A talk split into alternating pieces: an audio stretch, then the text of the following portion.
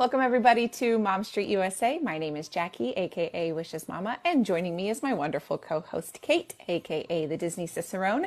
And this evening, we are starting the first of a three part episode series uh, where we will be highlighting um, one day park strategies. Um, so, think about if you've only got one day and you want to get the most out of your day um, what is a good strategy for that. So uh, that's our hope is to give you that information so you can be, be more successful on your trips. Um, and we're excited to share it with you tonight. Yeah, and this is um, we're we decided to break this up so that we do two parks per episode, uh, mm-hmm. just because that makes a nice even number for between Disney World and Disneyland. And uh, Jacque was so kind as to say, "Hey, Kate, maybe you should do Disneyland first, since you're going to be headed to Europe soon, and you probably need time to plan for that." And she's right. So, yes. um, so tonight we're going to talk about Disneyland and Disney's California Adventure. Um, and specifically, this is a little tough because one day strategy for California Adventure isn't actually not that hard, but Disneyland, it's it's virtually impossible to see everything in Disneyland in a day, especially with kids. Like you're just not going to get to everything. So the way that I broke it up and everything is kind of like here are some things you should probably do in the morning, afternoon, and evening. So depending on your budget, um, if you are trying to save some money and you know you've had to scrimp and save to go on that trip and you just really can't do Genie Plus, we've got some options for you so that you're not waiting in line every day. And also, maybe if you're like, I just want to save as much time as possible and I've got the funds for it, we've got some things for Genie Plus as well. Um, do you want to yeah. mention our Genie Plus episode that we recently did? Yeah, so just a few episodes ago, we did a whole in depth dive on Genie Plus and how it works and what it is. But just a quick recap um, Genie Plus is the system that you can purchase at Disneyland and Disney World um, that allows you to make your lines quite a bit shorter. Um, so it is something that you do have to have a, good strategy to utilize to be able to make the most out of everything that you would like to do. Um, but we talked about the ins and outs about how to to book and when to book and modifying and all of that type of stuff a few episodes ago. So if you want that deep dive information when it comes to park strategy, check out that episode first and then come back to us if you're someone who's watching this or listening to this later on after we're you know done being live um, that will give you your basis of what you need to know and then being able to piggyback onto that will be what Kate has for us tonight about the West Coast parks. That way we can utilize those that information to the best of your ability. Yeah, I think it was episode 35 in our Mom Street um, USA podcast. It's also on our YouTube for Mom Street USA. So either way you would like to uh, view or listen to that podcast, um, then we have that for you. So uh, it really is a very detailed episode of all the things of Genie Plus. And Jacque, I'm going to say it, Jacque is an expert at Genie Plus. she's used it so many times, not just when she's gone herself, but also for other people. She knows exactly how to use it and use it well. I actually helped our good friend tour guide Barbie a little bit when she was just out in Disneyland, just kind of playing around, so to speak, in the app to just see kind of how it compares to what we, you know, she and I are very, very familiar with the Disney World version of that. Um, and yeah. we found them to be very, very similar um, as far as once you're in it and you're booking and if you want to modify or adjust things, um, things seem to be fairly easy as far as that's concerned as far as there's not a lot that you have to learn new if you're someone who's used to the Disney World system using the Disneyland system. Right, exactly right. so and yes that is episode 35 by the way. I just wanted to double you. check and make sure that we had that right like, in case so that way people aren't searching for it. I knew it wasn't too far back there but yep episode 35 um, I will say before I get started, I have some just general Disneyland notes. So I'm going to start in Disneyland, um, and then we'll go to DCA after. Um, Dis- I'm going to use that for Disney's Disney California Adventure. It used to be Disney's California Adventure. They dropped the S, and it just, I'm just going to say DCA because it's just easier for my brain. I had no um, idea they dropped the S in the name. Yeah, like officially. I'm trying to remember when. I want to say hmm. 2008. 2018. I feel like there was an eight in there. But anyway, they did officially drop the S from the name, so now it's Disney California Adventure because they just some people didn't. I don't. I don't know why. It didn't really matter either way. People just still call it DCA, so it is. It's fine. anyway, so some de- general Disneyland notes as we jump into this. Um, I will say that Disneyland gets progressively more busy as the day goes on. So it's different in Disney World in that way because Disneyland is a locals park. So the locals, when they get off of work, they come to Disneyland, which is also why it tends to be open till like 11 or midnight. It's open way later than the Disney World parks. Although I have to say, Disney World used to be open later in the summer. Yeah, it's just not anymore. Post closure, Yeah. they've they're they they shortened it a lot, and then they've been slowly expanding it back out. And bit. occasionally in the summer, you will get some of those like 11 p.m. or midnight nights.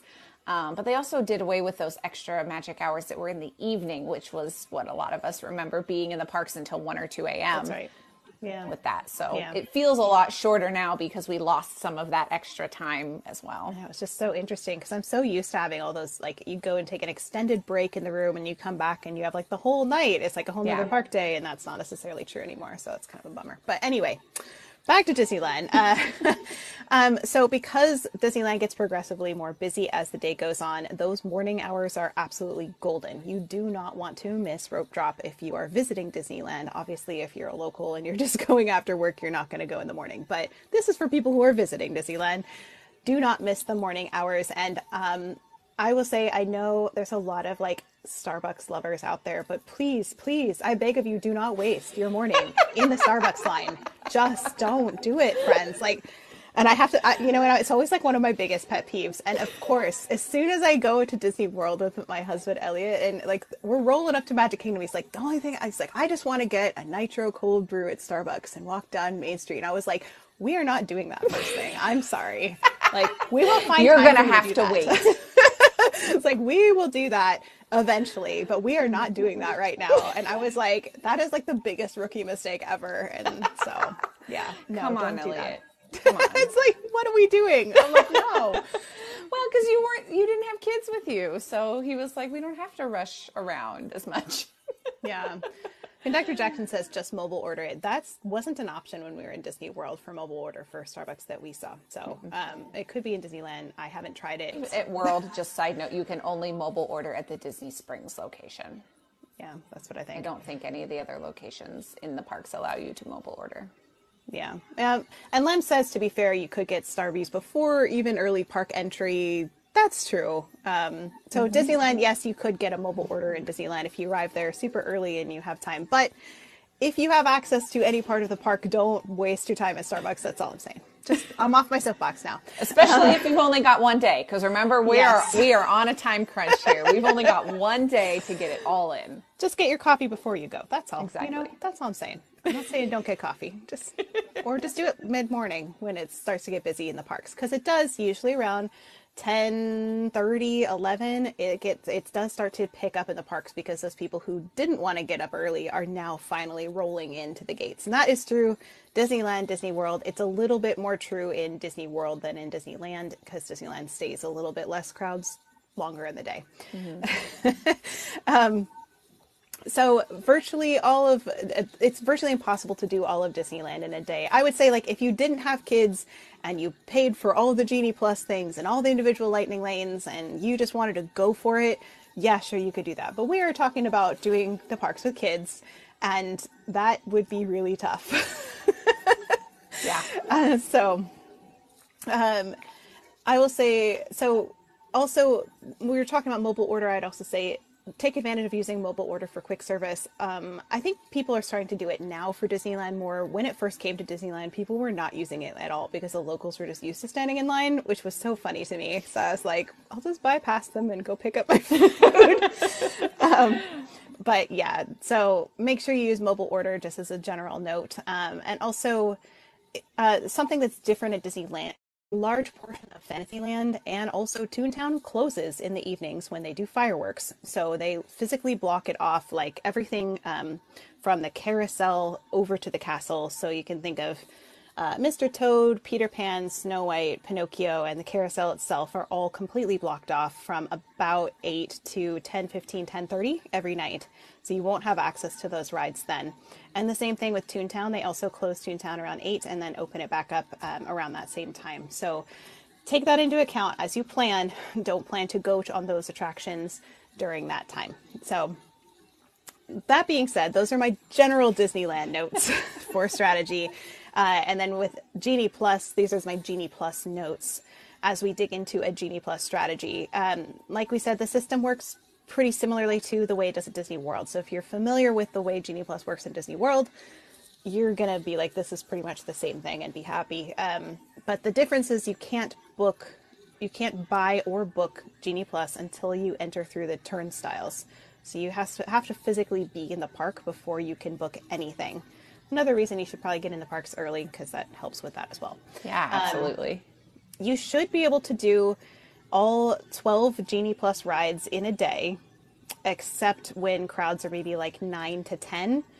Uh, then you might get like 8 to 10 Genie Plus rides instead. So it is possible to use pretty much all of them, unless they go down, which like Indiana Jones goes down and things like that. You know, you might, that's a thing. And that doesn't include the individual Lightning Lane rides, which in Disneyland are uh, Rise of the Resistance and Mickey and Minnie's Runaway Railway. So that being said, um, my with my I, my recommendation is to arrive uh, at least 40 minutes before the official park opening time. And because they don't have those scanners you just walk through, they physically inspect every single bag. So wow keep that in mind. it takes a little yeah. extra time to get through security sometimes, depending on the crowd levels. If it's not that crowded that day, it won't be that bad. But those morning lines can take a long time. Yeah. Um, and I will mention really quick before we hop into like, do this first, do this second, that type of thing. Do keep in mind that although we mentioned that Genie Plus is almost identical in system when it comes to cross the parks, um, there are a more significant amount of rides at Disneyland that are not included in Genie Plus. And I know, Kate, you'll probably talk about which one of those don't have a Genie Plus option and those types of things. But um, do keep in mind that where you see at Disney World, it's like 95 to 98% of your attractions. It's not quite that high at Disneyland. Um, so there are some rides that you're going to really want to pay attention to that you just you don't have the option to use Genie Plus with. So keep that That's in mind true. as we work towards our day. and a lot of that is because Disneyland is an older park. Remember, a lot right. of these rides, if they're not all the way back from 1955, they're at least back from like the Fantasyland rides are back from the 1980s, and there just isn't physical room for them to put yeah. in. A, I mean, I'm sure they would put in one if they could, but there just isn't space to put right. one. So they do have an option for like DAS returns and stuff. Usually they go in the exit of those uh, those rides that are in Fantasyland, but yeah, that's why a lot of them just don't don't have that option. So um, I'm trying to remember. This is my fault because I did not look this up. I don't usually buy individual lightning lanes because they're very expensive. It is, isn't it just one individual lightning lane per day? Is that, or is it? So at Disney World, you can do two per day.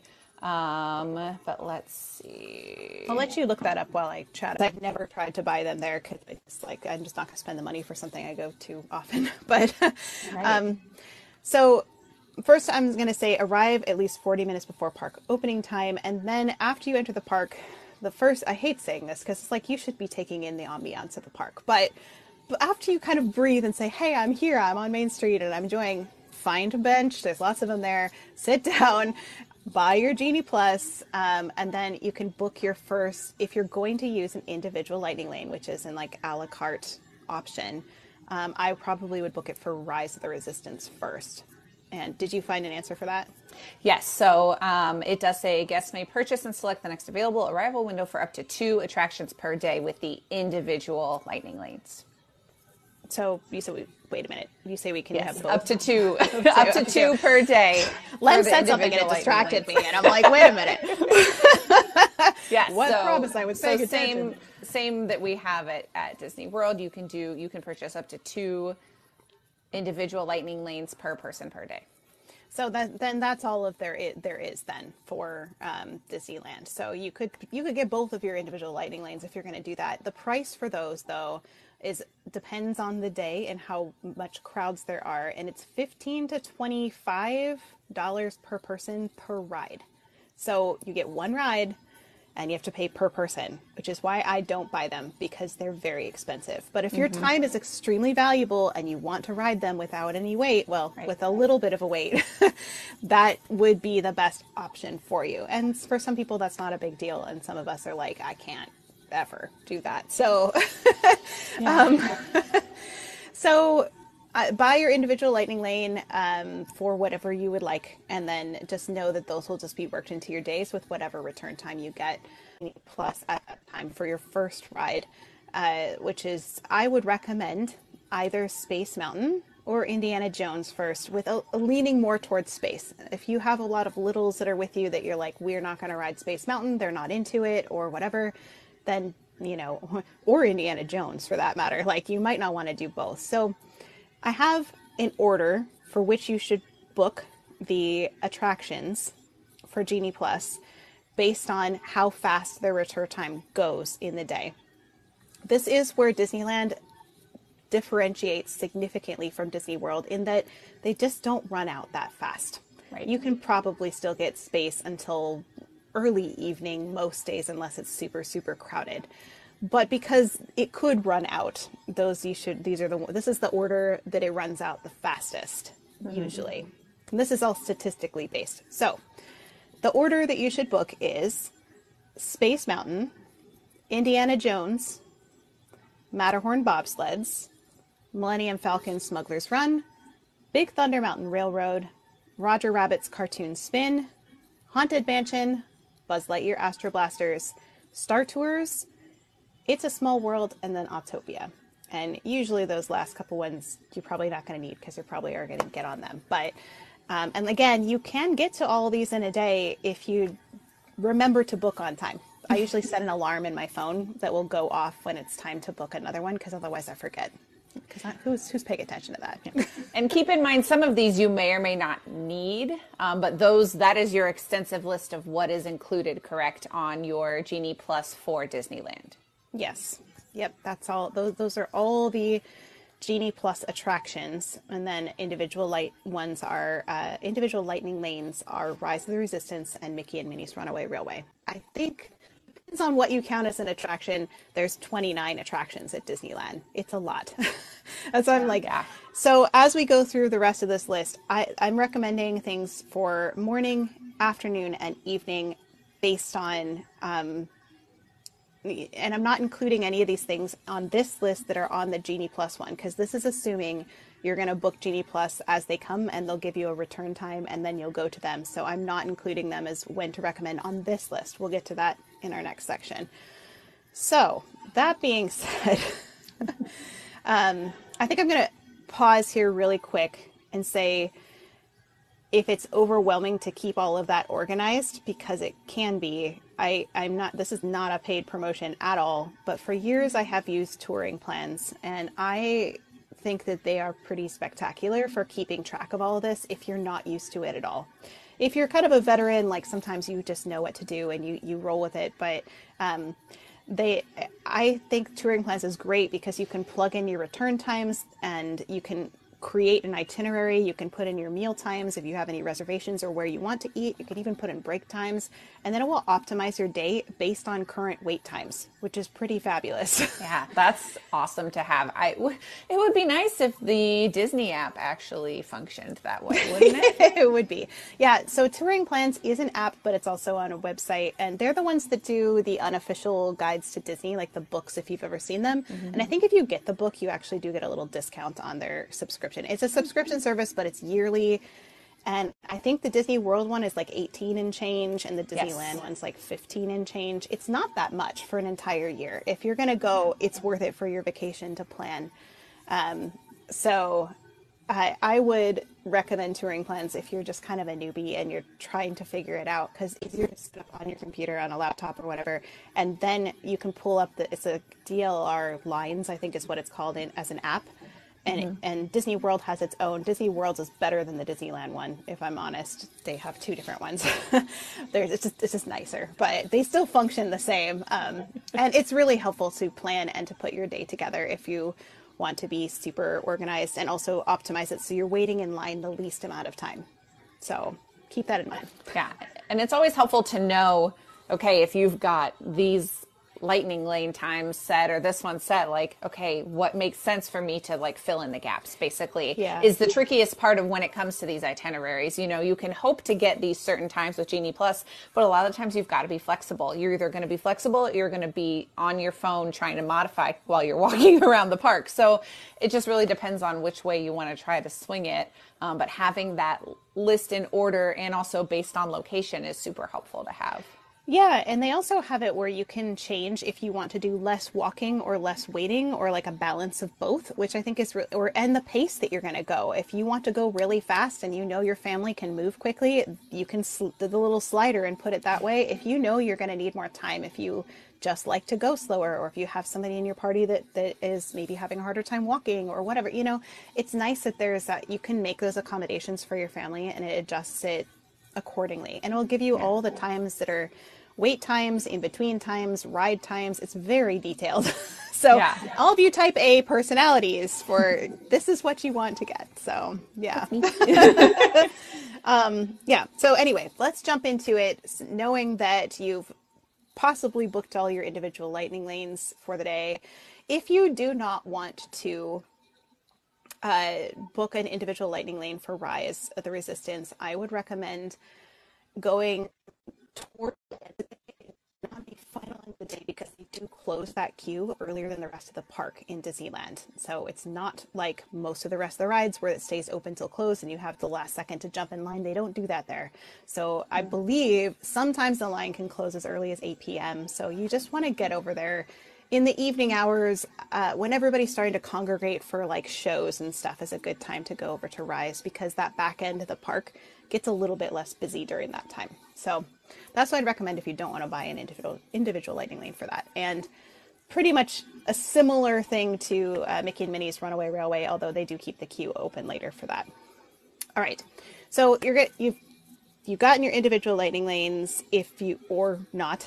You've booked your genie plus ride for the day I would always, always, always recommend you start in Fantasyland.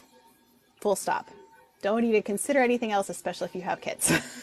if you've got older kids that are like over the dark rides or whatever, which makes me sad if that's true, um, Right. then then you want to go to the left side of the park and do uh, things like uh, Indiana Jones and stuff like that go left instead of right. Like left is always right in Disney, remember?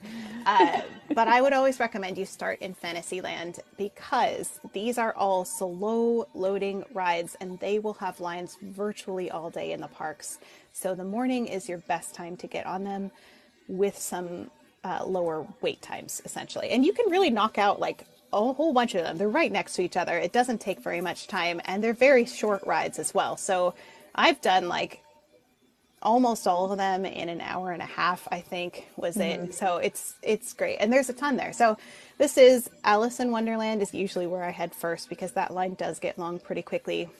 Dumbo uh, snow white's enchanted wish king arthur carousel. I think you could probably put that one at the end of the list. Uh, mr toad's wild ride and then casey junior circus train um, and storybook land canal boats which i'd say if you're short on time maybe pick one between Casey Jr. and Storybook Land Canal Boats. And all you Fantasyland purists out there can be mad at me, but they're they're not the same ride, but they're similar because they wind around each other. So you're going to see kind of the same thing. So it depends if you want to have a little bit more of an exciting little train ride or you want to have a slow moving boat ride with storytelling. That's your your that's that's your choice. But Yeah. I would say if you were short on time, maybe pick one or the other, um, and then come back to the other one if you have time later in the evening. But yeah that makes sense yeah. So one I, I don't usually recommend starting with the Fantasyland is everybody goes to Peter Pan first thing. Um, and you can, you can do that. I've done that. But usually even first thing because so many people rope drop it, it ends up being like an instant like 30, 45 minute wait. And you're just and you lose all that time to do all those other rides without a wait. So if you do Peter Pan, maybe do it at the end of that list of those, but it's still probably going to be pretty high up there. Usually, touring plans recommends me do it like um, more towards like the dinner hour into the like, but before they close it for you know uh, fireworks or after when they reopen it after fireworks is usually when I'm recommended to do that. So. Um, yeah, so morning in Fantasyland, do all those slow moving, um, low capacity rides, is what we call them, because they don't have any sort of omni mover system. It's like they stop and they load like two people and then they go, and it's not, it just takes forever. So, a lot of people that ask me what are their recommendations for lunch. So, I thought I'd just throw in this is not a, a food episode, but I'll just throw in uh, good places for families to have lunch. Jolly Holiday Bakery is always my favorite good. Um, and it's so easily accessed because it's in the hub, so it doesn't matter where land you're in, it's pretty easy to get to. Otherwise, I'd also recommend for kids. I don't love the food at the Hungry Bear 100%. Like I I will say I have loved it in the past. Last time I had something there, I was I did not like it, but they have some things that are okay and they have some good food for kids. So yeah. um, but the seating is exceptional because you can there's a lot of it there's a lot of it in the shade and one side the Ro- disneyland railroad goes by and the other side the columbia sailing ship and the mark twain go by. So no matter where you're seated you know your kids get to watch these boats go by which is really fun. So yeah. i recommend it for kids for that reason um, just be aware if you have somebody with some sensory needs that if the Columbia sailing ship is running, sometimes they will shoot the cannon over in that area, and uh, it can be a little bit startling. So just just to keep that in mind. So those are my recommendations for lunch in Disneyland proper. There's lots of other great places to eat in Disneyland, and Tiana's will be open soon. Hopefully, they'll have some really great food for that as well. But for now, um, that's what I would recommend. And if you're looking for snacks, we've done several episodes that included food and snacks in all of the parks. So just scroll back in our episode list and find all of our snack suggestions if you're looking for just to kind of snack along the way if you're on the run off to the next ride. yeah, we have some really great snacks in Disneyland too. And I did mention uh, if you just want to grab a quick bite but you don't want to do a sit down, I would say Tropical Hideaway or Bengal Barbecue are your best bets for that, and they're both in Adventureland. I my kind of favorite hack is to get my food at Bengal Barbecue and then carry it over to Tropical Hideaway. They basically stuffed a like place to eat inside an old store in the like bazaar area in uh, in Adventureland, so it's just like not. It's not. It's inside ish, but it's not like the best place. So what you're saying is it's fine, but fine. But if I wanted like a really nice experience of where to eat, I would go and take it over to Tropical Hideaway because you have Rosita there, the bird that talks to you and tells jokes, and the the music is top notch, and they've got tiki torches, and it's just really lovely. So. Um, but we'll see once Tiana opens. That might be another place to recommend. I did like uh, the food they used to have there at the French Market, so I'm hopeful. Hopeful we'll have some good food there. I would hope um, so too. okay, so morning we're in Fantasyland. Then we have some lunch. Uh, in the afternoon, you're going to do non Genie Plus rides that don't have super long waits. and this is hard to predict because it depends on the crowd level in the park. Yeah. Sometimes, if the crowds are low, Jungle Cruise doesn't necessarily have a super line, long line all day. If it does have a long line, sometimes if you wait a little while and come back, it'll be short. It's just kind of this weird thing where it kind of fluctuates during the day. Um, Winnie the Pooh also usually doesn't have tremendously long li- lines unless it's a really busy day. Toontown, with a caveat that not going on any of the rides is a good place to bum around, especially with littles. It's a good place to uh, explore their new play area that they have there, which is fantastic. They've got it's really a great, really, really big slide. They've got this little bridge that makes sounds when you run over it. They have a whole bunch of little things on the ground for them to, to like follow, and then they have uh, inside Goofy's house. There's like this whole like I want to say it's bubblegum machine. It's like has a bunch of little balls that go all over the place. It's fun. So yeah. so I would say. Um, head to Toontown to just you know get some energy out is a good a good bet. Toontown notoriously doesn't have very much shade, so keep that in mind. There's also Mickey and Minnie's house. You can walk through Mickey's house without meeting Mickey if it's a huge wait. You don't have to meet Mickey. You can just walk through the house and see all of his stuff, um, or you can go and meet the characters as well if that's something your kids really want to do. Uh, so Toontown's a good place to go. Also, I would say Tom Sawyer Island is a wonderful place to escape to in the afternoons when the crowds get a little overwhelming because uh, the kids can really run around and play a whole lot there. There's caves to explore. There's um, pirate ship theme. It's Pirate's Lair themed, and so and it's it's just kind of a nice getaway from the the hustle bustle of the parks. So I definitely recommend that. So that's kind of like afternoon time. And remember, your other return times for Genie Plus will be sprinkled in amongst these things. So th- that wouldn't be all you'd do in the afternoon. I'd also put in there, I forgot to add, that uh, Enchanted Tiki Room would be perfect for the afternoon. So um, that never has a wait. I mean, you have to wait till the next show, and that's pretty much it. So that's an Adventureland, and that's a, a great place to go and cool off to if it's hot outside. Or Lincoln, yes, thank you, Conductor, Conductor Jackson, appreciate that. Uh, yeah, Lincoln, great moments with Mr. Lincoln that's on Main Street. And I'd also say Main Street vehicles are a great one. They run most of the day in Disneyland. Uh, unlike Disney World, they kind of shut those down for the afternoon.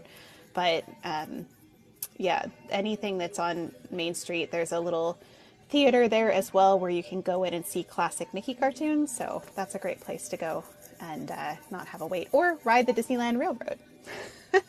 which is also usually has a little bit of a wait by the afternoon because everybody's tired, but it's a great one with kids to uh, get off your feet. And my kids have often taken naps on there. We'll just, you know, I'll just hold them and we'll ride around, and it's, you know, we stop every so often, but the swaying helps put them to sleep.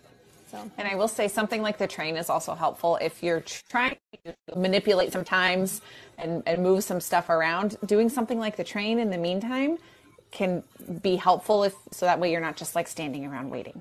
So yeah, hop on the train. Tip. You can do whatever you need while your kiddos are enjoying the ride and looking around. Um, so something yeah. like that. I would not suggest doing that in a show just because you know screen in the dark room, but something like the train would be perfect for that.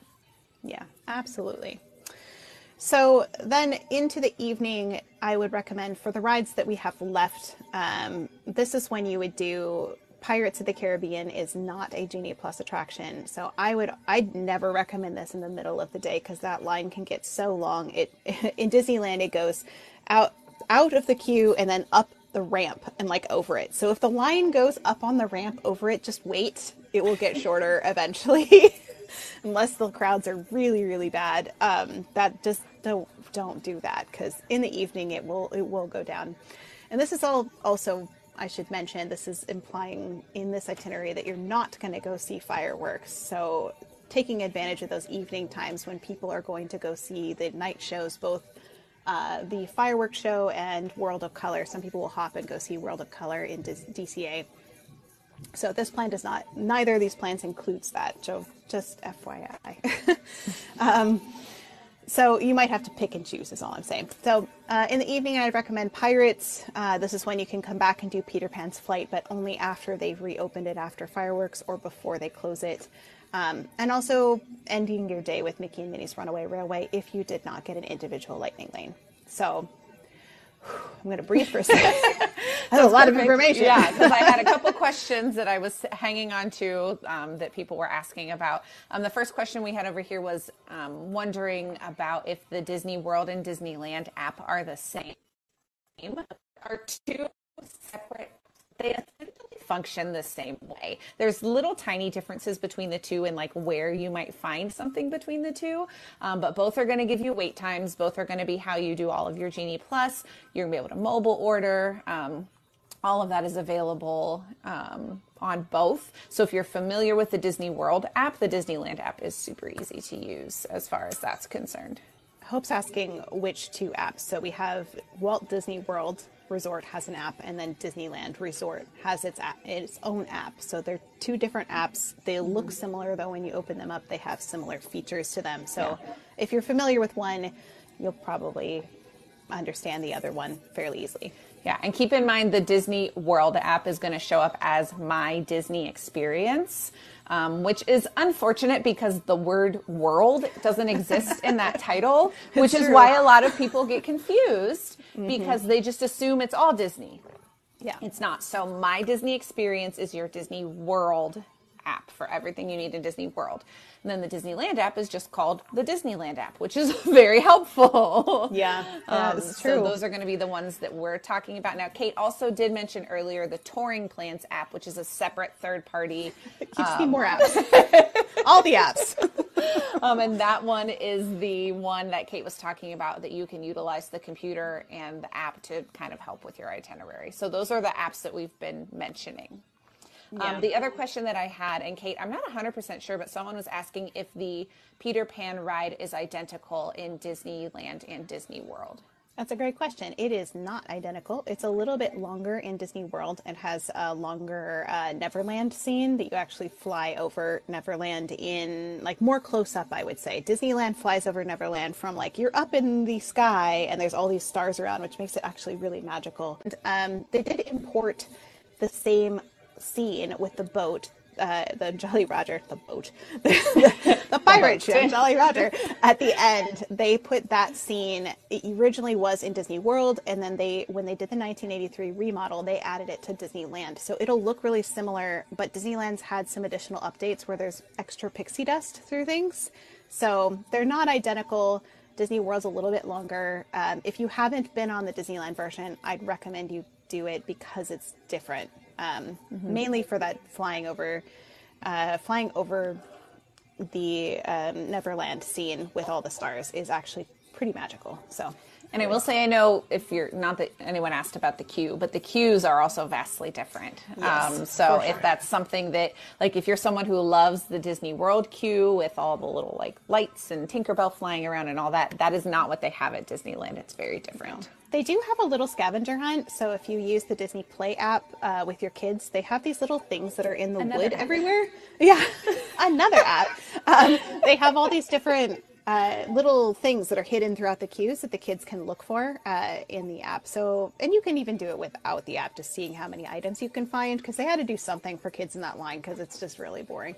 But there's, if you use your Disney Play app, that's also how you can get the lantern with Tinkerbell to light up that's in the queue. A lot of people don't realize what that is, and I see people trying to like push buttons and stuff on it. I was like, you have to use your Disney Play app to make it. so, um, I have a couple of questions over here. Um, is Rise identical in both? And the answer is pretty much yes. Like the, the ride experience is identical. Um, it will, you'll sometimes when I go to get Guardian Galaxy, not Guardians of the Galaxy. Sometimes when I go to Galaxy's Edge in Disneyland, I literally think I'm in Florida because it's so similar. So.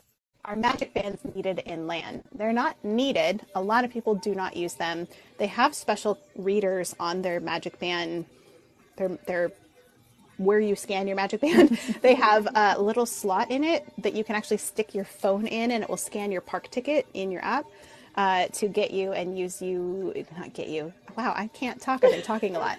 Um, it will allow you access to that area as if you had a magic band. However, you can use Magic Band Plus, the ones that light up. You can use those at Disneyland and you can use the same one at Disney World. You just have to make sure they're registered in your app. So you can't use the older versions that don't light up, they don't work at Disneyland. But if you register the ones that light up, you can actually use those ones at Disneyland. And I, I have enjoyed using mine there when I use Genie Plus because it's convenient. But you don't have to Yeah. I would say if you're using Genie Plus, you definitely want to either have a Magic Band Plus or have your phone set up to be ready to go. Don't try to mess with a card or anything like that because it's just too much in and out, especially if you're doing just one day and you're hustling between these rides. Um, you want to make sure that whatever you have is easily accessible. Um, I will also mention that I know several of us have used like Apple Watches for Magic Bands before. That is not an option at Disneyland currently. Um, hopefully, it will be at some point. But um, so, for those of you that maybe have used your Apple Watch or smartwatch as your um, park ticket at World, that's not something you can do at Land. And I do have a question from Tracy saying that they're, um, what is the best hotel? We did uh, a whole series on the best hotels in the Disney parks, and we included Disneyland in that. Um, but I would, I always recommend if you're staying on property, I recommend California, uh, Grand Californian is my favorite to stay on property. Staying off property, I recommend almost anything on Harbor Boulevard is usually pretty good, which is the road that runs like parallel to Disneyland Resort. Um, most of them have been renovated motels, so they're not like super fancy necessarily, but they're they're quality, clean stays, which is what you need. And the Howard Johnson's always a really popular one with kids too, because they have a little water park that's attached to it. So Yeah, and if I you're recommend. looking for more about that, we did several episodes based on budget. Um, so we did kind of like value prices, moderate prices, and deluxe prices. So those are episodes six, seven, wait, no, six, eight, nine, and 10. I was like, wait, that wasn't right. So six, eight, nine, and 10 are the ones that you're looking for if you want more. Um, information about hotels based on your budget and like kate said there it's disney world and land in the same episode so you can fast forward and rewind as needed yeah. My, i think my biggest advice with that is if you're staying with kids try to stay closer to the harbor boulevard entrance to the park because you'll walk less. At the end of the day walking less is great for everybody. So just saying. Um, so are we do you have any more questions or should we move on I think I'm good on my end.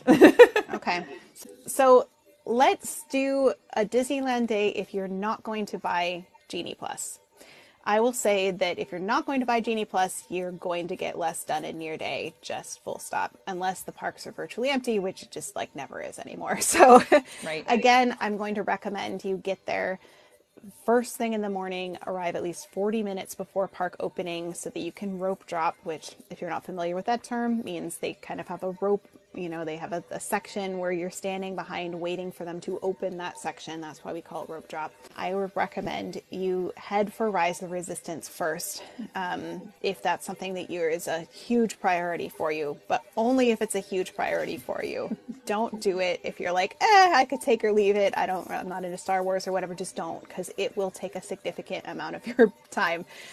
And it's going to look like the line is ridiculously long when you get there. Like, I think we had to go in like the third entrance is where the line stretched to. So it was basically the length of, of, of uh, uh, the Galaxy's Edge. And you know, it's going to seem like this is crazy. It's going to take forever, but in the morning, it actually moves as long as it's running. It will move pretty quickly. I know it takes a while to warm up, and sometimes it doesn't always work right. It's just complicated ride, but and that's the same on both coasts. but if it is if it is up and running and working, get in that line. It will probably be you know depending on the day, fifty ish minutes, maybe less than an hour, um, and then you're going to do after that you can then go do those fantasyland slow loading rides because even if it takes you an hour but you got there right when the park opened you can still hit a lot of those fantasyland rides while the wait times are low um, so I would again do the same same thing, Alice and the Elephant Ride and Snow White's Enchanted Wish and Matterhorn. I'm going to throw that in because that was one that was a Genie Plus attraction. You can ride the Matterhorn with Rider Switch um, if you have littles that don't measure up or are not or too scared to ride because it's it's a roller coaster. Um, Rider Switch we've talked about before, but essentially you can have you can go approach the cast member who's at the front um, and they and say we want to do rider switch and usually they'll in a co- they have, each ride i feel like has a different way of doing it. But sometimes they'll give you like a physical pass and then once th- that person is through then you can switch your child. The other person stays with the child and this person usually can have at least one other person come with them. Sometimes it's been up to three in the past. It uh, sometimes it changes. It sometimes it says on your pass how many people it will admit. So you know I, I hate to be so vague about it, but it, it just really depends on the, the attraction, the park. It, yeah. So um, just ask a cast member if you don't know how to do it or don't don't know. Just go to the front of the attraction and say, "We would like to do rider switch. Is that possible?" And then they'll help walk you through it. So yeah. yeah, easy peasy. Just a quick note about Rider Switch. I know we're talking non Genie Plus, but if you are using Rider Switch with Genie Plus, um, I would suggest talking to the cast member about, especially on a day where you only have one day in the park, about making sure that everybody taps in before you get your rider swap, which sounds a little crazy, but everyone on your party is going to have to tap in or, you know, use your phone, whatever you're doing it to the ride before you're going to be eligible to book your next one. So make sure that you talk to the cast member if you're using Genie Plus and Rider Switch because you want to make sure that you're not stuck waiting on two cycles of that queue before you can book your next ride. Yeah, so keep that advice. in mind. Mm-hmm. I didn't even think about that because I haven't had to use rider switch in a long time. Yeah. So and I haven't either, but it someone asked me that question and like Bart our friend tour guide Barbie and I were like discussing it the other day about, but it's because I was wondering whether or not Rider Switch had anything to do with it, but they're completely separate systems. So you want to make sure that even if you're even if you're using Genie Plus, I would still do the Rider Switch because it's going to let you book your next Lightning Lane faster. Yeah. I hope Oh, that makes great. sense. No, made sense to me. I know it's a lot, and and you know, I'm thinking back in our Genie Plus episode, there were too many other things to talk, to talk about when it comes to Genie Plus. there. So just keep that in mind. Yeah. Um, okay, so you're doing your Fantasyland rides. We got to the Matterhorn, um, and I'll put in this caveat that, like, if nobody wants to do these big rides, just don't, just skip them. You know, go to the next thing. um, uh, if you're not interested in any of these rides, you're probably going to have to pick and choose which one of these you want to do anyway, because you will not get to everything in the park. So as always, we recommend everybody says what is it you want to do the most and make your list of like your priorities and then take those out of each of these sections of the day and be like, we're going to try to get to these ones. And then anything else is just bonus beyond that. So, Yep. um, all right. The Carousel, Mr. Toad, Casey Jr.'s, or Storybook Land Canal Boats. Again, uh, pick one because they're pretty much very similar uh, attractions because of what you see. Um, and then Small World is another one I'm going to recommend for the morning before those lines do tend to get long in the afternoon. Um, they do go down again in the evening, but there's a whole bunch of other rides I recommend for the evening. So I'm kind of putting it in the morning side uh, for that reason. This was, of course, that um, we started in Fantasyland. This was after Rise. I kind of put Indiana Jones here, but I'm going to tell you if you don't do Indiana Jones like first thing in the day or kind of last thing at night, it's just going to have a long wait. It just will. So just accept it.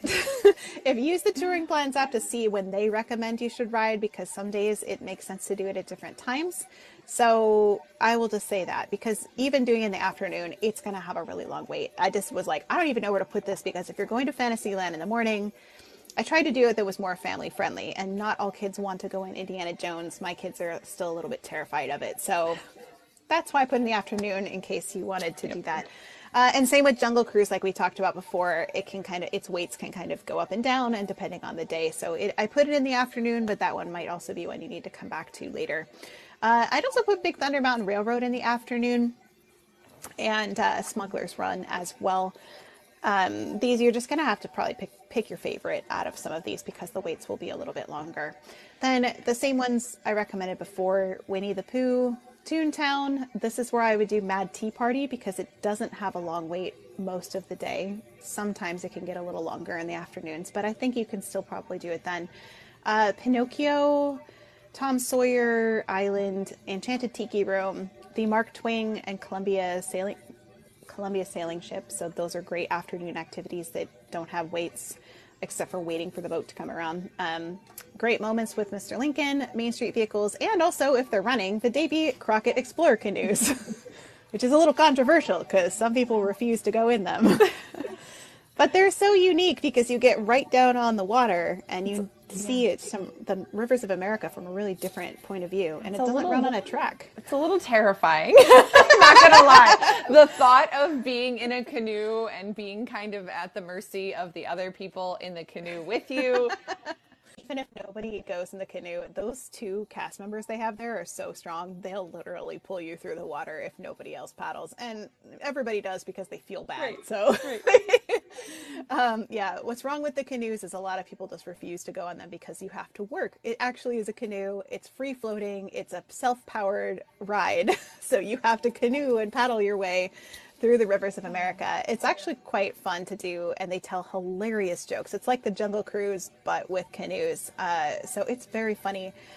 Uh, the, if you get somebody in front of you, especially like sometimes a little kid, you'll get a little bit wet because they'll splash you with the water from the rivers of America. So it's not everybody's favorite ride for that reason. But No I like the canoes. I will stand it every time. So I'll stand on the shore and enjoy everyone else enjoying the canoes. it is fun to watch them struggle though as they come around because everybody's tired at like halfway through and nobody wants to go any further. Right. Especially like in the middle of the afternoon or towards the evening, which is where you have them right before dinner on our plan here, Kate. I'm I'm not canoeing it right before dinner. I am I am ready for a break. Well, I have it like when the sun is starting to wane, so you're not in the bright sun. You But don't want to do it like high noon. So I didn't put it like right after lunch because nobody wants to do it right after lunch. So you do it when you, yeah, you, it's a workout. Yeah, I have several people on my side of the chat that are like, nope, no thanks. but it was um in it was there from 1955 i believe i have to go back and double check but it's been there for a long time it was originally had a different name before it became davy, davy crockett explorer canoes and it used to have like a whole section that had rapids in it that you would go through which was kind of cool and i know like fake rapids like not real ones they don't have it anymore it's fine oh my gosh. Anyway, then it is time for dinner. Um, again, I recommend the same places. I do also, there's a couple places with reservations. I also recommend if you can get a reservation. Sometimes you can do a day of walk up. I like Cafe Orleans, it's a great one. Um, even my kids found stuff that they like to eat there.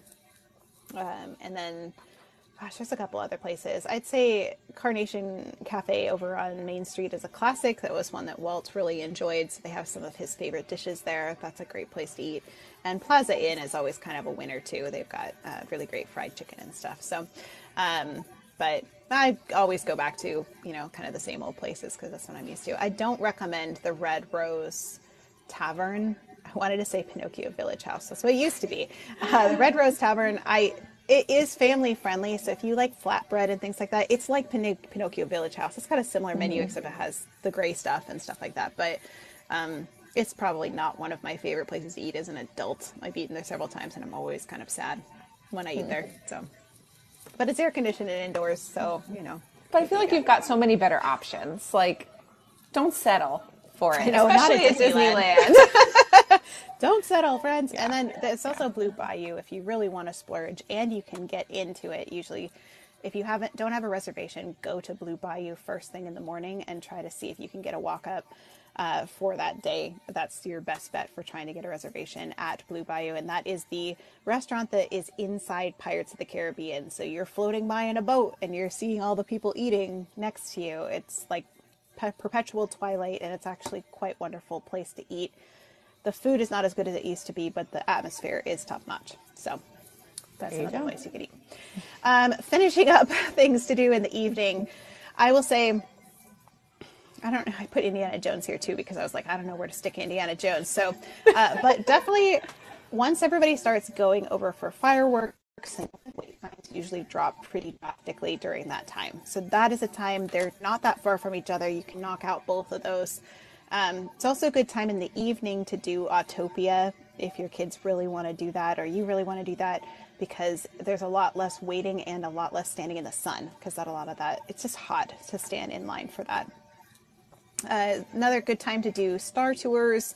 Space Mountain is still pretty long at this time of day, but sometimes it, gets a little lower when everybody goes to the shows. Um, there's Buzz Lightyear Astro Blasters that has a pretty long line in the afternoon, but once everybody starts heading into firework land, those wait times can drop really low. So, um, this is also when you can do Peter Pan's flight again. Be mindful that it closes for fireworks, and uh, same with Roger Rabbit's cartoon spin because it's in Toontown. And then Mickey and Minnie's Runaway Railway, I kind of like close out the day with that if that if I was doing it. Um, it's a great ride to close out the day with, you know, saying Yeah. Chuuby. So. I know. He's the last little character you see as you exit. My little buddy. So, I know that was a lot of information for Disneyland. So, if my best advice for a Disneyland strategy is do the do Fantasyland first, do rides that don't have much of a wait in the afternoon, do everything else kind of at the end of the day. That's kind of like Fantasyland, no waits, everything else at the end of. And that that that's it. And it's a long day. So, again, choose what you like to do for that. And uh, yeah, there are some single rider uh, attractions at Disneyland. Um, I feel like the space one went away. Someone's saying single rider for hmm. space. I don't remember the Space Mountain one being open because I feel like that one disappeared. But if you are, we used to have one for Splash as well. Just always remember if you go in the single rider line, they're going to split up your party. Yes. Because and, and also Matterhorn is a great one for single rider. Like I do that single Yeah, rider all the time. Smuggler's Run, Matterhorn, and Space Mountain are the three for Disneyland that have single rider options. Thank you, Jacque. Uh, so, yeah, I would say last time I was on Matterhorn, like the people that were in the single rider line, they're just like, but we want to stay together. He's my son. And they're just like, the cast members, like, you could tell it was like barely contained rage. And I'm like, he's like, I'm sorry, it's the single rider single line. rider line. Yep. It's so like, an hour and a half wait if you want Right. to ride together. and like you're welcome. You can wait in line with them, but when you get to the front, you may get lucky. One in twenty-five chances that you end up in the same car, but yeah, it's not not usually. That's not chances that are works. not not that great.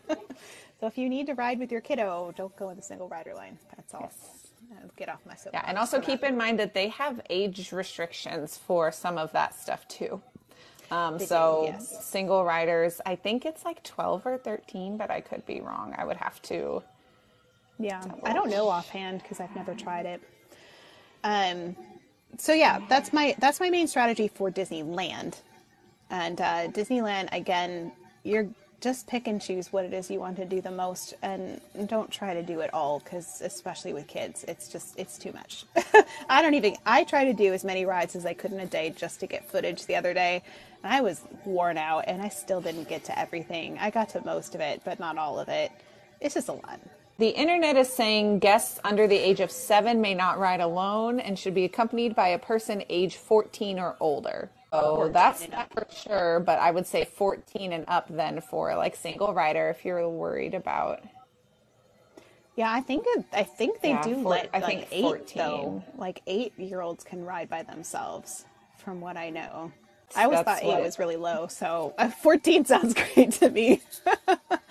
but yeah, um, while you look that up, I'm gonna hop on over to DCA. That is Disney California Adventure. No S. um, and we're gonna I have a few general park notes for DCA. Okay, wait. Conductor Jackson says if the child is at least seven years old, they can ride on their own. That's what I thought. So they have to be like if they're under seven, they can't ride on their own. That's what I'm thinking too. So Yeah, so I guess if they're eight and older, they would be able to. I know, for, as a mom, I'm mm. like, Mm-mm. I don't think so. I guess it depends on your child. There's some really mature eight year olds out there. Mm. Yeah, well, and not only that, but like those rides that have single rider are not tame rides. Smuggler's Run, the Matterhorn, and Space Mountain. So, like, if your eight year old can handle being on that attraction, let alone being alone without a family member on that attraction, that's a big if. I don't know. For for me, it's like a.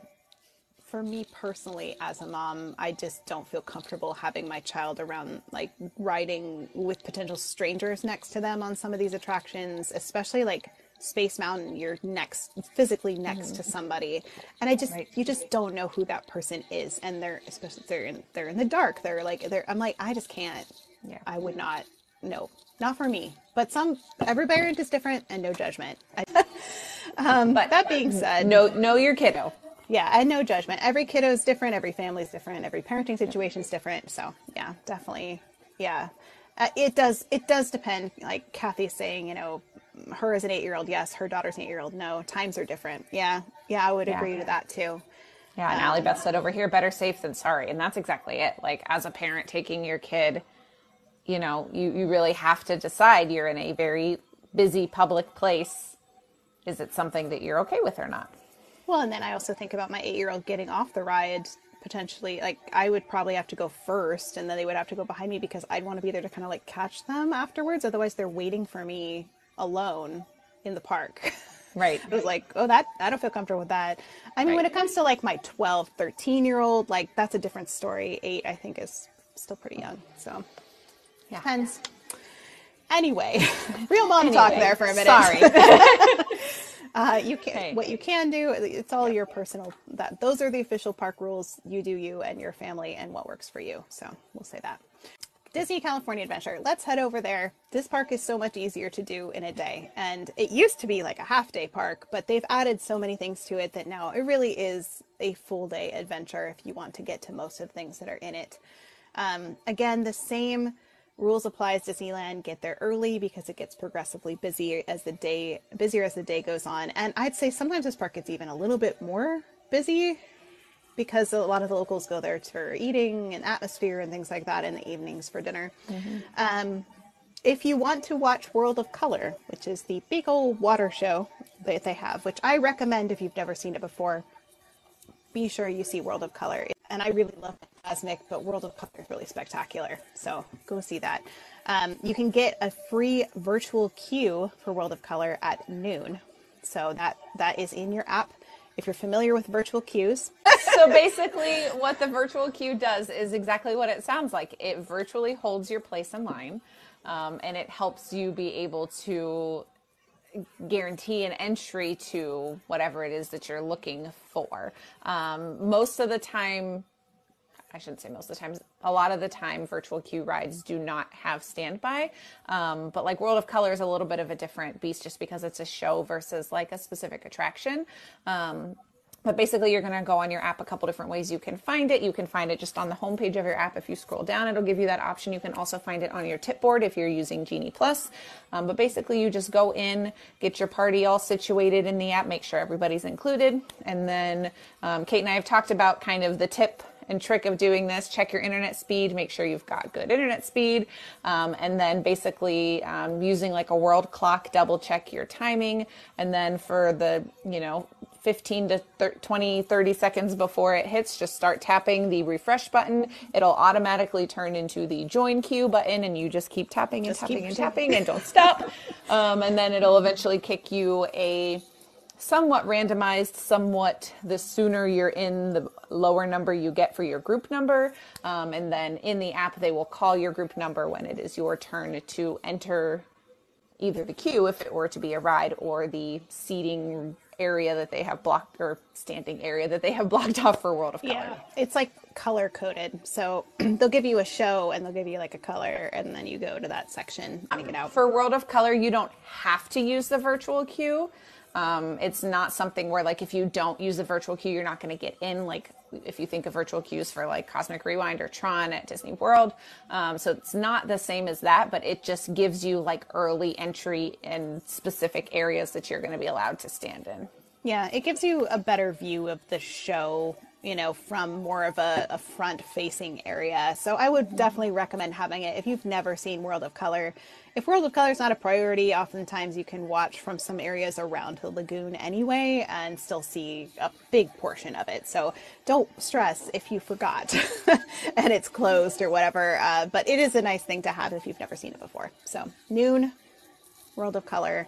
And I believe, I think if you have are a park hopper, I think you can still book that from Disneyland. Um, yes, for... when yes, when we looked up virtual queues, yes, you are able to book from either park as long as you have. If you're in Disneyland, as long as you have a park hopper, it will be you'll be eligible to book it on the app. Yeah, so you don't have to physically walk over to California Adventure. You just have to be checked into one of the parks. Yes, by noon. You have to be in the parks to book that one. So it's not something you can book from your resort or from standing outside the gates. You have to be physically tapped into the parks. Yes. Um, and also a note just like Disneyland has the areas that close for fireworks, the same is true for Disney I was gonna say Disney World for California Adventure. Um, California Adventure, the Pixar Pier area, not all the attractions close, but a majority of them close one hour before the first World of Color show. Don't wait till the end of the day to ride the Incredicoaster. You're gonna be very sad because it's close. um, and also the the silly swings, the Golden Zephyr, which like I don't know who's riding that anyway, and the, the Pixar Pal Around, which is the big Fer- Ferris wheel. Um, and I got some like mixed reviews because I was trying to figure out if I like just never go in there that time of night because I'm like everything's probably closed anyway. But Midway Mania may or may not be open. Sometimes it is, sometimes it isn't. If anybody is a California person and they know it's for sure open during that time, because I always thought all of that stuff closed. But right. um, what is the Golden Zephyr? Okay, so those of you who are not familiar, uh, I'm going to say this quickly. So, the California Adventure was like Michael Eisner Park, right? And they did it on a severe budget. it was like ridiculous budget when it first opened. Uh, compared to what they were building overseas with like Tokyo, Disney, and whatnot, the Imagineering team that had to work for California Adventure really didn't have any money to work with and they were encouraged to basically save as much as possible. So they bought a lot of kind of like off the shelf rides for this, which is so opposite of what Walt Disney wanted. So they made this like midway area and they have the silly symphony swing, sing swings, which was used to be like a giant orange and now it's more like the, the silly symphony swings with like Mickey, you know, conducting a, a band. Um, but they, they had, um, one of the rides they got was called the Golden Zephyr, and so it's like these uh, almost like spaceship looking things that are on wires, and then when it spins around, they like lift up. Jacque's gonna give us some visual aids. They they lift off the ground and they swing around. Okay, so this is not, and if there's the lightest breeze, like a tiny breeze, they will not operate, like at all. Literally just swinging around. It's not it's not anything. So it's not anything to spend your time on unless there's literally nothing else to do. I've done I've gone on it once and I was like once was enough for me for my lifetime. So yeah. it's up to you if you want to experience the Golden Zephyr, but it does close during World of Color.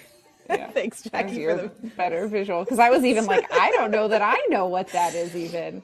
It's like it's like Astro Orbiter, but slow and with but, a giant yeah. boatload of people. So it's not exciting. It's just and and apparently it's very expensive to maintain because like the cables and stuff that are on it like are only from one company or something. That's what I've heard. It's all I don't know if it's hundred percent, but that's what I've heard. So. Um, Becca Bella wrote over here, Golden Zephyr is thumbs down. it, and they also have like the um, jelly jumping jellyfish and stuff over there, which like uh, I think Jacque and I were talking about this the other day, Is similar to an attraction they have in Disneyland Paris, and I was like, nope, I've been on that. I'm good. I don't need to go on that again. So, yep, um, sounds about right. So, Conductor Jackson says some of the attractions on certain days will stay open during World of Color, to his knowledge, and that's what I've heard too. That's what I've researched. Like, I'm pretty sure the Incredicoaster there's a couple times I've seen that they have tried running it during World of Color, but it's almost always closed. So just don't depend on it being open. Yeah. Uh, the other thing is, um, under my general park notes for this one, is Radiator Springs Racers is a nightmare now for standby with the whole Lightning Lane Genie Plus situation. It just is awful.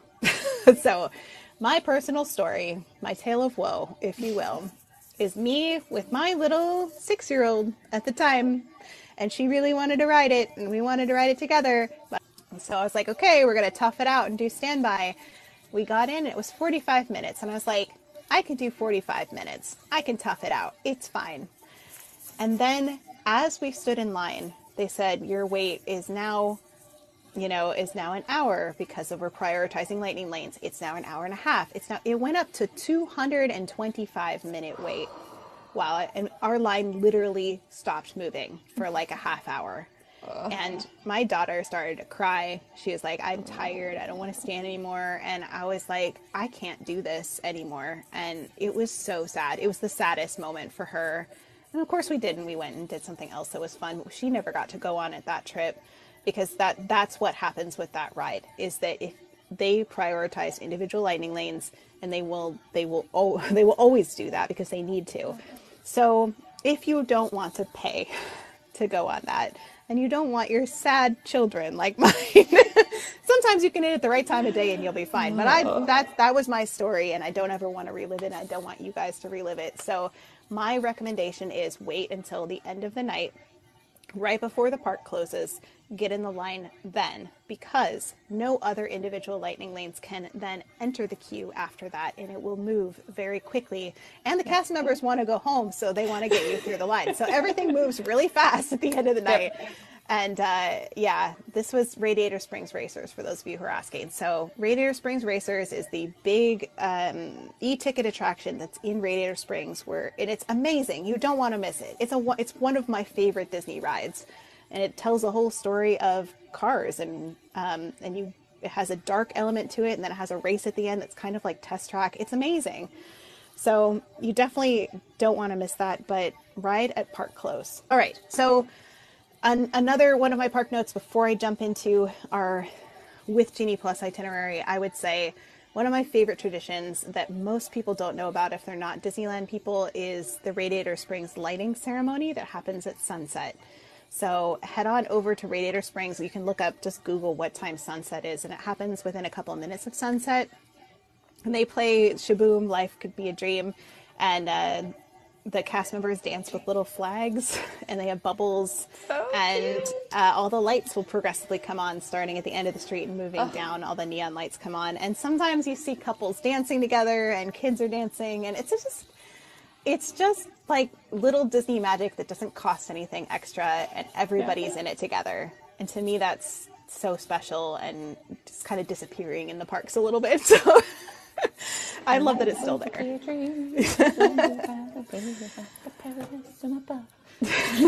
That's all I got. I don't know the words to that song. Thanks, Jacque, for that. And um, but it's a wonderful time too. You can grab a little snack at the cozy cone if you want, and just chill out and wait for the lights to come on. And to our family, it's always been a tradition, and it's really special. So um, I'd recommend that. Rick says little they thing. do they theme it for the holidays too? I haven't been at that ceremony in the holidays, but they could. The whole land is themed for the holidays says for that sure. they theme it for the holidays. the holidays, it's fabulous. De- The decor there is amazing. It's all cars themed, and it's it's fantastic, both for spooky season and for Christmas. So you know, it depends on when you go. Um, okay, that's enough of my general park notes. Moving on. Um, so with Genie Plus, let's do Genie Plus first. However, a lot of these rides are for not all of them, but a lot of them are for older kids. So keep that in mind as you're booking that.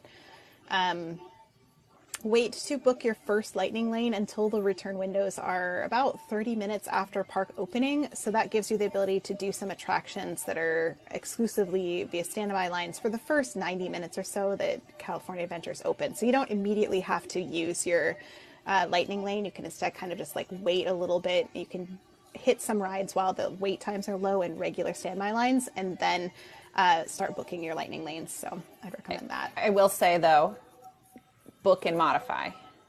book and modify yes. Because again if you're trying to get as much in as you possibly can in a day book it as soon as you can and then just modify it out. That's smart. You know maybe 10 minutes later look and modify it out a little bit. Because Yeah. again it could it could possibly affect when you're booking your next one that early in the morning it may or may not um, if you're getting a time that's within that two hour window which we've talked all about in our genie plus episode but just my two cents i always say book and then modify rather than waiting That is smart. Thank you, Jacque. I'm going to do that next time. Um, um, also, this is when you could get an individual lightning lane. Um, is only available for Radiator Springs racers. So if you don't want to deal with the nightmare that is Radiator Springs and you don't want to wait till the end of the day, um, then you can, you know, buy that first thing in the morning and, and get that one. Um, then you should, uh, again, you should be able to get all the Genie Plus rides pretty easily. So, right when you get into the park, if you're going to buy Radiator Springs Racers, do that first, then book your first Lightning Lane. And here is the order which you should book based on how fast they disappear during the day. Um, Guardians of the Galaxy, um, Web Slingers, a Spider Man adventure, Toy Story Midway Mania, Soaring Around the World, Monsters Inc., Grizzly River Run, Goofy Sky School, and then Incredicoaster. So that's the order. That's fascinating to me. The Being someone who doesn't know a ton about Disneyland and DCA and all of that, it's interesting to me the order of that. Yeah, a lot of it has to do with capacity. So Yeah. yeah, Right.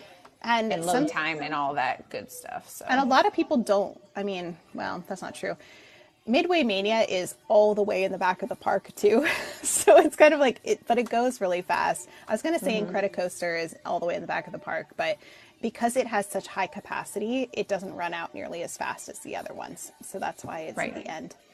Um, uh, but Guardians goes pretty quickly, especially when it's themed for holidays. Um, so keep that in mind. And Web Slingers used to be an individual lightning lane, and they changed it to just a lightning lane. So it's kind of a, a popular one. Um, if you choose to not purchase your individual Lightning Lane for Radiator Springs Racers, you could go there first. Um, or otherwise start at Guardians of the Galaxy Mission Breakout. If you've got small kids and they're not going to like uh, a Tower of Terror esque ride where there's drops in it, um, then go for Radiator Springs Racers first. Uh, if you're just like, I just don't want to do that and risk like having a lot of lines, again, you can do that at the end of the day. So I kind of like waffle back and forth about what I recommend for Radiator Springs Racers because I'm a little bit bitter about it now. I, I mean, love the ride, so. but I'm it makes me sad. So it is what it is. Um, so then I would do the um, after that I would do the non Genie Plus attractions in this order, interspersed of course with your Genie Plus attractions. Jamboree, which is Rollickin' Roadsters, the Pixar Pal Around, especially if you're doing the non-swinging, because that line does get long. They have swinging cars that are terrifying, and then they have non-swinging, which are great. Um, uh, just personal preference. Some people really love the swinging ones, uh, but they make me sick. But then uh, Little, the Little Mermaid, Ariel's Undersea Adventure, uh, Redwood Creek Challenge Trail, Mickey's PhilharMagic, World of Color uh, with the virtual queue, and then Radiator Springs Racers at the end. So um, if you have not got an individual lighting lane by that point. So, um, those of you who are not familiar with California Adventure, Redwood Creek Challenge Trail, you literally could do any time of the day because it is basically like a playground for kids um, to run around and enjoy. And a lot of parents will run around with them. My kids are finally old enough that I'm kind of like, just stay in this general area. I'll be right here on this bench. And it's great. So, it's good times with that. But We've chased yeah. our kids for many years around Private Challenge Trail. Oh, I'm sure. Um, and I will mention too, and I should have maybe mentioned this at the beginning when we started talking about this. Anytime you're utilizing Genie Plus, um, these lists are a great starting point. By no means are they an end all be all starting point. And here's the thing that I, I like to kind of stress to people do not go cross park to back cross park to back cross just just to follow this order um, yeah. there's there's something to be said about being aware of your surroundings and what's closest to you and kind of tweaking and manipulating it to that extent um, sure. especially when if you're you know let's say you booked Guardians of the Galaxy is your first ride, but you're going to Mater's first to rope drop. You know, like it's just it's a lot of back and forth. So just kind of look locationally where everything is. That that can be said at, at Disneyland as well with what we talked about earlier. Um, yeah. Look to see where things are before you get dead set on your plan. yeah, it's not as critical at Disneyland because everything's yeah. so close together. It like it really right. is not as not as important. Right. But I would agree there are some that are like this is all the way on the other side of the park and this is over here, and you don't want to be running back and forth because they'll just get right. exhausted. So that I do recommend touring plans for that because they'll take into account like walking distance um, mm-hmm. and like things that are near each other and try to group them together while trying to minimize your weight as well, which I think is important. Mm-hmm. So. Yes, absolutely. And uh, May's asking what Goofy Sky School is. That is a Mad Mouse type roller coaster that's outdoors that is themed like Goofy doesn't know how. He's like teaching you how to fly, I think, but it's like Goofy teaching you how to fly, and so he like runs into stuff. It's really, if you have a fear of heights, it's not one I'd recommend. Um, there's very small. You like, get in this little thing, and there's like a safety bar, but it, it feels like you're going to fly off the edge of things when you go around and you're really high up in the air. Yeah, a wild mouse coaster is kind of like where you would think like a mouse goes here and then he turns around really quick and then goes over here and then like it's like it kind of goes back and forth in like a U and it's in a really compact space. So those were around really popular in amusement parks for many, many, many years. So it's an old style kind of um, coaster and uh, I would say Space Mountain is like a modified Mad Mouse coaster. It's just like it's a little bit different of a design, but it's the same kind of concept. It's like out and back. So that's what I would recommend for doing those non Genie Plus attractions. So like I said, that's that's pretty much all there is uh, there. So you're going to do the Genie Plus ones interspersed with the other ones, and uh, that's that's your day. And it really you can get pretty much all of it done in a day. It's not that big of a park. Um, but if you're booking without Genie Plus, I would recommend bookending your day with Web Slingers on one side and Radiator Springs Racers at the end. So those are like the big ones. Um, then I would do probably web, web slingers first. Uh, this is the morning. Web slingers, then um, potentially Soarin', then Mater's Junkyard Jamboree, Luigi's Rollickin' Roadsters, the Pixar Pal Around, Toy Story Midway Mania, and then the Incredi- Incredicoaster for your morning. If you're going to eat lunch in the park, um, I'd recommend Pym's Test Kitchen is probably my favorite restaurant there. But with kids, I love to sit at Flo's V8 Cafe, but go sit as long as it's not too hot. Go sit in the back of the of it. Most people don't even know there's seating back there. Hmm. In the very back of the cafe, you can exit. There's a door you can go out. Sit in the back because you can watch all the cars from Radiator Springs Racers hmm. roll by, and it's just really fun to watch the cars go by, and it's beautiful out there. So I love sitting there personally. Is it loud? Like I think of like if I were to sit outside of like outside of test track is really loud. Is that oh, one no. okay? No, I know Just what you curious mean. for my own like very loud. yeah, because like again, you talk about sensory needs like like yeah. loud sounds is or, or, are my kiddos' biggest sensory issues when we're in the parks.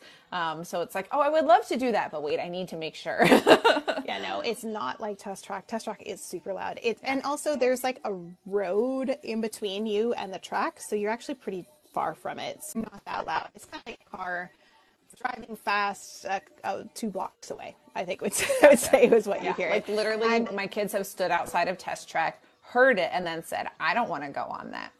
I don't blame them. It's loud.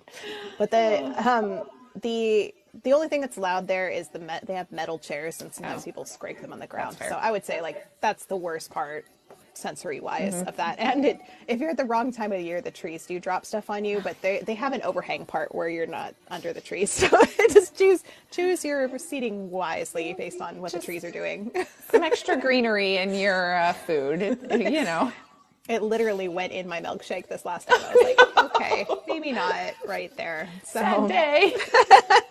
the food at Flo's V8 Cafe used to be a whole lot better than it is. They changed their menu and it's not as good, but it's still like good family food where most people will find something they like to eat. So I recommend it for families for that.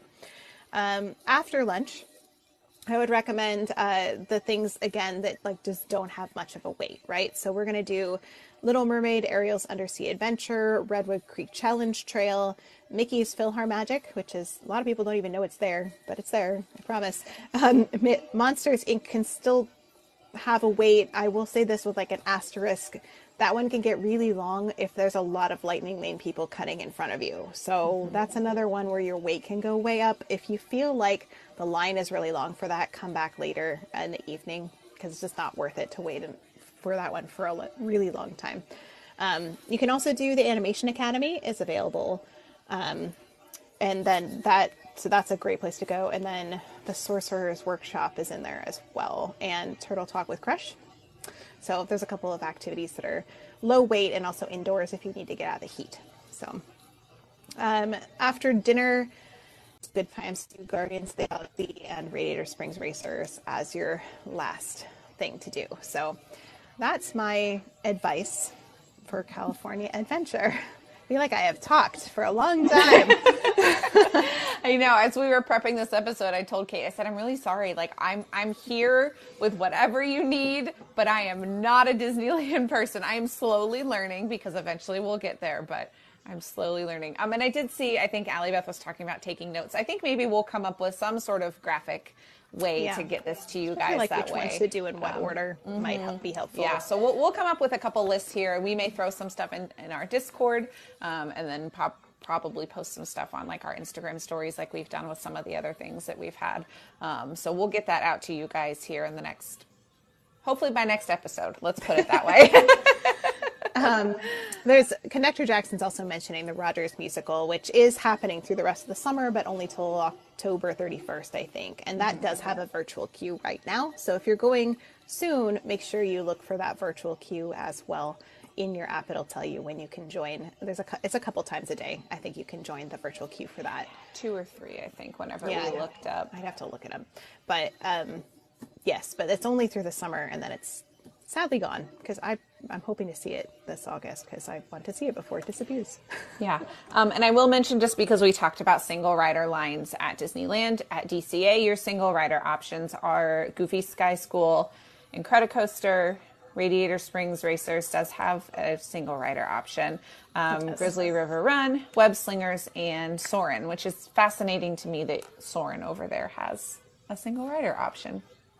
I don't even think I've used the single rider option there, so Well, I'm gonna and go they, investigate like, that one. They messed around with that at Disney World for like a week, Yeah, like three months ago. All of it appeared out of nowhere. was has a single rider line, and everyone was like, "Well, it does in Disneyland," and it was like, uh, "Well, it hasn't come back since, so it must not have worked as well in Disney World."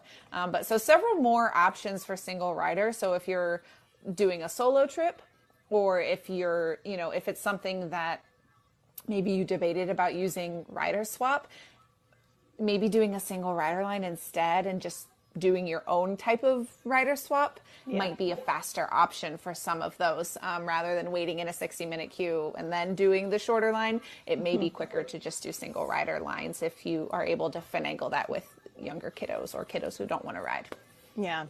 Um, and Christine is asking like how single rider affects wait times, and I, I, I mean, I think it affects it probably positively because those people don't have to wait in a regular line, and it's just spare seats they have to fill anyway. So that's why it's Right. kind of a bonus for everybody. Um, Yeah, I don't know that it affects it terribly because it's literally just their it's it, it's something that they would have just sent with an empty seat anyway. Yeah. Um, so because I know when I've done single rider lines at like Disney World, it's like okay, single rider here, like go. like, yeah, Like, get in keep there. Up, keep up, yeah, keep up with the people. You gotta go. We got we got seats to fill. Come on. Yeah, and I've done So- single rider lines. I have haven't tried one in Soarin', so that I didn't even know they had one. That's news to me, honestly. So I was like, oh, okay, great. Straight from the that. Disneyland website. So Oh, look at that. Okay, great. Um, Yeah. But I, I did I have done um, often the in the Incredicoaster one. Um, so you line up for that. The entrance for that is if you're coming around um, over the bridge down, heading towards in, the Incredicoaster. It's kind of like there's a fence, and you'll kind of see everybody lined up along the fence, and it's it's it's not like the exit of the ride. It's actually like just along this fence, and you'll see a cast member with an umbrella, and then you end up going in one elevator, and then you go over and you go down another elevator, and then there's a there's a line. fascinating. Yeah, it's a very strange. It's like the the most awkward elevator ride ever. um, but that's a single rider line, and then I will say, in Radiator Springs Racers, I usually don't. If I go in the the single rider line and it is like past the bridge because there's a bridge you go under. If it's past the bridge, I usually come back later because I know that's going to take a pretty long time to go through. You can, it's hard to predict with single rider lines, but Right. in general, that one will probably take a little bit too long Yeah. for me. So if it's past the bridge, Yeah. maybe consider coming back later for that. And those single rider lines can really be hit or miss at any park, no matter what you're going to. Um, you know, I think about the ones that we have in Disney World, and it's like you look at two roller coasters that we have them for. We have them for Rock and Roller Coaster in Hollywood Studios, and we have them for Expedition Everest at Animal Kingdom. Drastically different single rider lines. so yeah. it just really depends. Um, you may get super lucky. You may get stuck. Um, so it's just it's hard to know, especially with rides that are two seaters. Um, Yeah. you know, if you get more odd seats in, in things like something like Soarin' is probably moves quicker because there's more seats that you can fill. Um, so it's a higher likelihood that they'll have single individual seats in that particular attraction. So it really just depends. Um, and it can be kind of hard to predict, but most of the time you're going to get a shorter wait. Yeah, and I would say, um, like Smuggler's Run, I have waited in that for single rider for like an hour before because it just they just didn't need it. Yeah, and sometimes it goes really fast, and sometimes Yeah. it's Yeah. really long. So it's luck of the draw. It's like Yeah. rolling the rolling the dice when you get the single rider line. Yeah. yeah. But then something like I said, Expedition Everest, you can pretty much almost walk on single rider Yeah, line. it's like that's it's always the way to go. Super fast. It's like we don't even bother if there's two of us. We're like, I'll see you after. Well, We're doing single rider. yeah. And then like at I think of like Smuggler's Run at Disney World's version, I feel like that line is never longer than like maybe 20 minutes tops for a single rider. That was the one I waited in for a long time. Did you? Yeah. Okay. But you know, I think when it was like that, it might have been closer to when it opened ish, and it so it was a little bit more popular. But Right. If it gets busy, it's possible that you could right. be there for a while. And so. generally speaking, those single rider lines do ebb and flow reflective of the standby lines. So yeah. if you're getting in a single rider line and the standby is only 15 minutes, it's going to be a drastically different single rider line than something that's 150 minutes, you know, like yeah, drastically sure. different. And then just use your gut. If you get in line of that single rider line and you don't move for 15 minutes, that's probably bad news. And you Pivot. should pivot, abandon ship, go somewhere else, and and circle back around. Yeah, yeah, for sure. And, and that's for any line, honestly, not just single rider lines. But if you get yeah, stuck if, in a, if there's a no forward motion, kind. just maybe just come back because yeah. they'll almost guarantee there'll be another time of day. Then it gets better, except for like maybe rise the resistance or something like that. And I, I think that Radiator Springs Racers, they've been really good, those cast members, kind of like letting you know kind of how long the wait is for a single rider um, because you can't see how long it is from the entrance, mm-hmm. uh, which is true of most single riders anyway. But um, some of them, like Incredicoaster, you can see how many people are standing in line, which helps a lot for like yeah. the single rider line. Uh, but you can't see Radiator Springs racers until you physically get in the line, and I've ditched that so many times. So like, I'm just not. It's past the bridge. I'm done. I'm out. I'll come back. Well, I think that I think we've covered it. Disneyland and Disney California Adventure. Um, those are kind of my best my best tips for how to tour it well. Um, again, if you're feeling super overwhelmed by trying to figure all that out, I'm going to recommend. Again, I'm not paid by them. I just use them for years. Touring plans is a really great option for uh, pre-planning out what you're going to do, and then also being able to optimize it on the fly based on current wait times and rides that are down and that kind of thing. So definitely mm-hmm. recommend that. Yeah, and like we mentioned, we'll come up with some sort of a graphic for you guys to have that kind of puts these lists in front of you so you can pick and choose and kind of put your puzzle pieces together, so to speak, from your Genie Plus list and your non Genie Plus list, especially in Disneyland. Um, but kind of get that guy that oh, oh get that out to you. There we go. that was a struggle, um, but we'll get that out to you so that way you guys have access to that, so it's uh, a little clearer for you.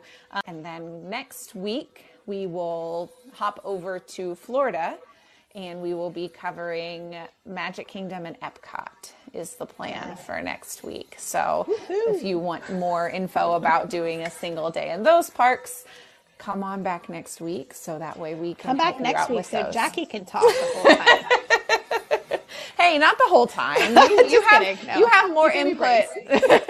yes, it won't be it won't be the entirely Kate show because we both have uh, knowledge when it comes to Disney World, but.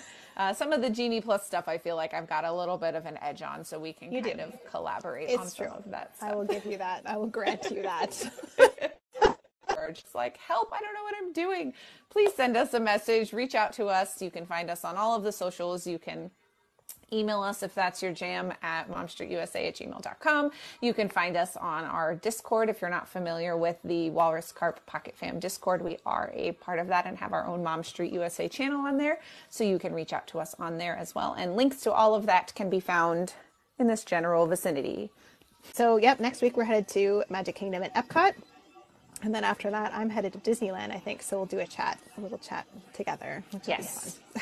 Yeah. So we'll have just a brief intermission episode but before we finish out our three part series on these um, park strategies. But we just really feel like something like this can be super helpful. I know a lot of people that like to do day trips or like to do solo trips or um, are maybe only going to be able to get to the parks once every two, three, four years. So something like this can be super, super helpful.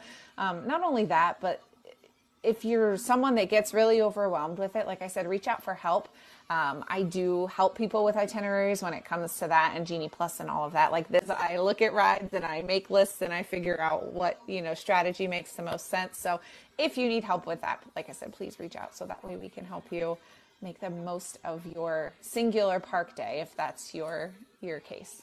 Indeed. And Jacque's amazing at it. She is she's helping me for Disneyland Paris because I only have time to plan the rest of my European adventure. So it's like Jacque help me because I haven't been there for a long time. So and it's been fun. And I think we're planning on maybe doing a, uh, at least one episode on some Disneyland Paris stuff kind of after Kate comes back from from overseas so we can give you guys all some insight on whether or not what we found was accurate, I guess, is, I is know. what it will end up gonna look at being. Like, oh, no, that didn't work. Or, yeah, it worked really well.